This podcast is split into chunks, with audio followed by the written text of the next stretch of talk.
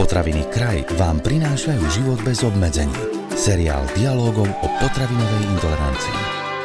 Vítajte pri počúvaní ďalšieho dielu seriálu z projektu Život bez obmedzení, ktorý prináša sieť moderných slovenských potravín kraj jeho odborná garantka, pani doktorka Zuzana Abafiová z ambulancie klinickej imunológie a alergológie Imuline nám dnes vysvetlí, ako sa prejavuje alergia na bielkovinu krauského mlieka u detského pacienta a ako veľmi môže potrápiť jeho zdravie aj rodičov. Veríme, že sa dozviete všetko, čo vás zaujíma. Pani doktorka, už vieme, že alergia na bielkovinu krauského mlieka patrí u detí medzi najčastejšie potravinové alergie. Môžu s touto diagnózou konzumovať napríklad hovedzie mesko? Nájdeme tu nejakú spojitosť? Väčšina detí s alergiou na bielkovinu krávskeho mlieka konzumovať hovedzie meso môže. Najčastejšie alergené bielkoviny, ako je kazeín, beta-laktoglobulín, sa nachádzajú v mliečných žlázach kráv a nie v mese. Avšak konzumovať hovedzie meso nemôžu deti, ktorých príčinou obťaží je alergia na tzv. hovedzí sérový albumín a laktoferín. Je to asi 10%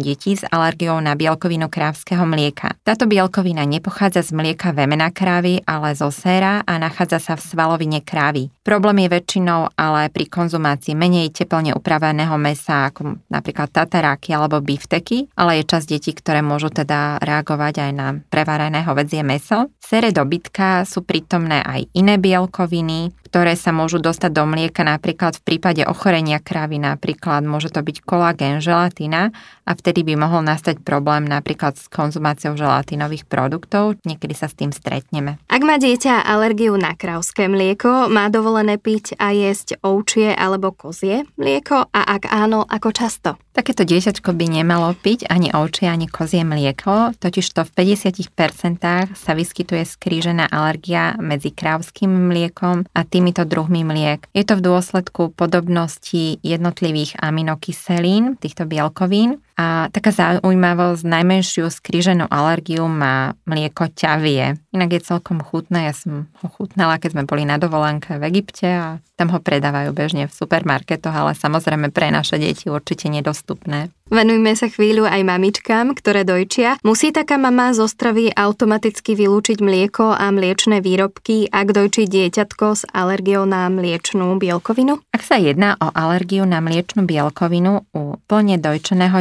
dieťaťa diagnostikovanú lekárom, tak áno, nakoľko bielkovina krávskeho mlieka prechádza do mlieka materského. Materské mlieko dojčiacej matky, ktorá konzumuje mliečne výrobky, obsahuje kazeín aj betalaktoglobulín v množstve, ktoré môže spôsobiť alergickú reakciu u dieťaťa. Avšak u plne dojčeného dieťaťa tým hlavným alergénom býva tá bielkovina syrovátky. V prípade, že mamička nemôže práve z tohto dôvodu svoje dieťatko dojčiť, aké iné možnosti má? Čo vlastne alergický novorodenec môže konzumovať a aké sú adekvátne náhrady materského mlieka? K dispozícii máme tzv. hydrolizované mlieka. Tieto mlieka neobsahujú kazeín a syrovátka je vo vysokej miere hydrolizovaná, to znamená, že je štiepená. Tieto mlieka toleruje 90% detí alergických na bielkovinu krávskeho mlieka. Tých 10% detí ale môžu reagovať aj na tieto zvyškové stopy beta-laktoglobulínu a pre tieto deti máme k dispozícii zase preparáty, ktoré sú zložené z voľných aminokyselín. Sú taktiež určené pre deti napríklad s ťažkými anafylaktickými reakciami po mlieku, s príznakmi závažného poškodenia čreva, s neprospievaním alebo pre deti, ktoré majú mnohopočetnú potravinovú alergiu a u detí s ťažkými kožnými príznakmi, respektívne ťažkými respiračnými príznakmi zo strany dýchacích ciest. Čo je problém, tieto mlieka sú horkejšie, niekedy majú takú nakyslalú chuť a keď sa začína s dietou u väčších dojčiat, nie vždy im chutia, čo je niekedy naozaj skutočný problém. Skúšame aj vymeniť jeden druh za iný, takisto tomu dieťatku nechutí. Chuť sa snažíme potom niečím prekryť, napríklad podávame sládenie, glukopúr, ale nie každému dojčaťu, hlavne tomu staršiemu, zachutí práve kvôli tej horkosti alebo kyslosti. Ešte by som chcela zdôrazniť, že hypoalergénne mlieka, ktoré sú označované HA, ktoré mamičky veľmi dobre poznajú, v rámci liečby alergie na bielkovinu krávskeho mlieka nie sú odporúčané, nakoľko tie obsahujú bielkovinu krávskeho mlieka, aj keď v menšom množstve. Tie sú odporúčané v rámci prevencie u detí so zvýšeným rizikom alergického ochorenia do veku 4 mesiacov, ale nie v rámci liečby. V rámci podozrenia, či sa jedná o alergiu na bielkovinu krávskeho mlieka, takéto špeciálne mlieko môže predpísať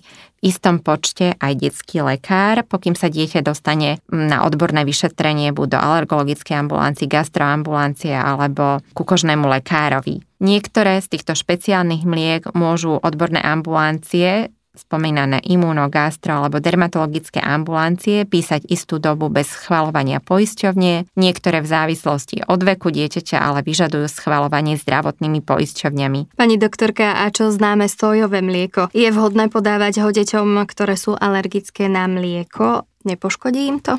Udáva sa, je to podľa rôznych prác od 5 až 50% detí, alergických na mlieko je alergických aj na soju. Určite by sme mali dať prednosť mliekam upravovaným a to hlavne, to chcem zdôrazniť, do veku 6 mesiacov života, teda v každom prípade. Môžu sa podávať samozrejme a sú odporúčané aj deťom na 6 mesiacov, ale tieto sojové preparáty v prípade, že teda tieto mlieka špeciálne dieťa odmieta, netoleruje ich a nie je u nich dokázaná alergia alebo nereagujú na sojovú bielkovinu, môžeme podávať. Nemali by sme ich ale podávať deťom s črevnými prejavmi potravinovej alergie. Chcem zdôrazniť, že soja obsahuje viacej fitátov, hliníka, fitoestrogénov.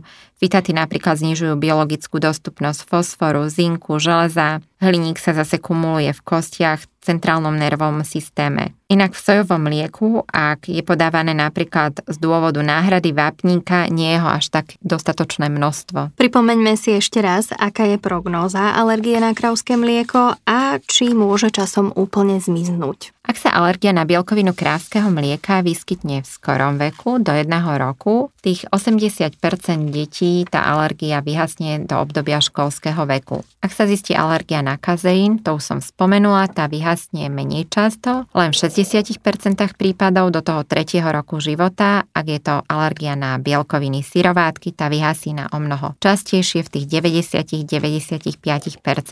Napríklad rizikovým faktorom toho, že tá alergia bude Persistovať je napríklad aj, ak je alergické dieťa aj na iné potraviny, tzv. multiproteínová alergia na viaceré potraviny. Čo sa týka tých neskorých reakcií toho druhého typu, tie vyhasínajú takmer u všetkých pacientov do toho školského veku dieťaťa a u tých IG reakcií včasných, tam je tá tolerancia navodená o trochu neskôr. Okrem tráviacich ťažkostí sa u takto alergických detí zvykne prejaviť aj atopický exém. Má v tomto prípade význam nemliečná strava, respektíve niečo ako bezmliečná dieta? U atopického exému často výjdu pozitívne protilátky, čo sme spomenuli. Tie špecifické IG protilátky môžu výjsť aj pozitívne kožné testy, či na bielkovinu vajíčka, alebo pomerne často aj na bliek mlieko. Napríklad udáva sa, že u 40% exematikov sú kožné testy aj laboratórne testy na mlieko pozitívne. A toto sme spomenuli, že táto senzibilizácia nie vždy znamená aj príčinu exému. Ak nám výjdu pozitívne testy, navrhujeme eliminačnú dietu,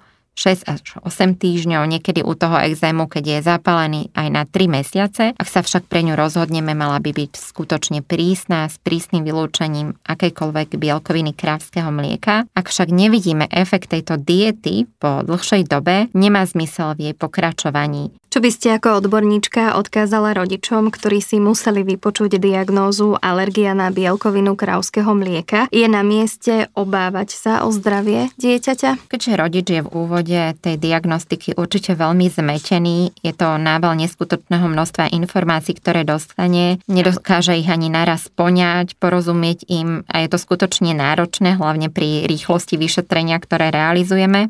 Samozrejme, každý prípad je veľmi individuálny Závažné sú tie anafylaktické reakcie, kde aj malé množstvo bielkoviny krávskeho mlieka môže vyvolať takúto závažnú reakciu. Ak niekto takúto reakciu alebo jeho dieťa mal, dáva si skutočne extrémny pozor. Čo je však problémom, môže byť práve nedostatočná informácia zo strany napríklad reštaurácie, stravovacieho zariadenia. Nemusí ani dané jedlo obsahovať alergenú bielkovinu, ale mohlo byť napríklad pripravované v kastroli, kde predtým prítomné mlieko bolo, bolo nedostatočne umité a potom môže nastať aj reakcia po takomto prípade. A potom sú reakcie, ktoré sú mierne, neskore kde takáto chyba absolútne sa nemusí prejaviť napríklad takého exému alebo trvá dlhšiu dobu, keď sa prejaví malé množstva, nemusia robiť problém. Pozitívom je určite to, že väčšina detí z tej alergie na bielkovinu kráského mlieka vyrastie. Žiť život bez obmedzení. Nie vždy je to možné. Posledné slovo má totiž naše zdravie. Z množstva potravinových intolerancií sme sa dnes podrobnejšie venovali alergii na bielkovinu krauského mlieka u detí, ktorá, ako sme sa dozvedeli, sa dá liečiť a môže časom úplne vyhasnúť. S pani doktorkou Zuzanou Abafiovou z ambulancie klinickej imunológie a alergológie Imuline sa porozprávame aj na budúce.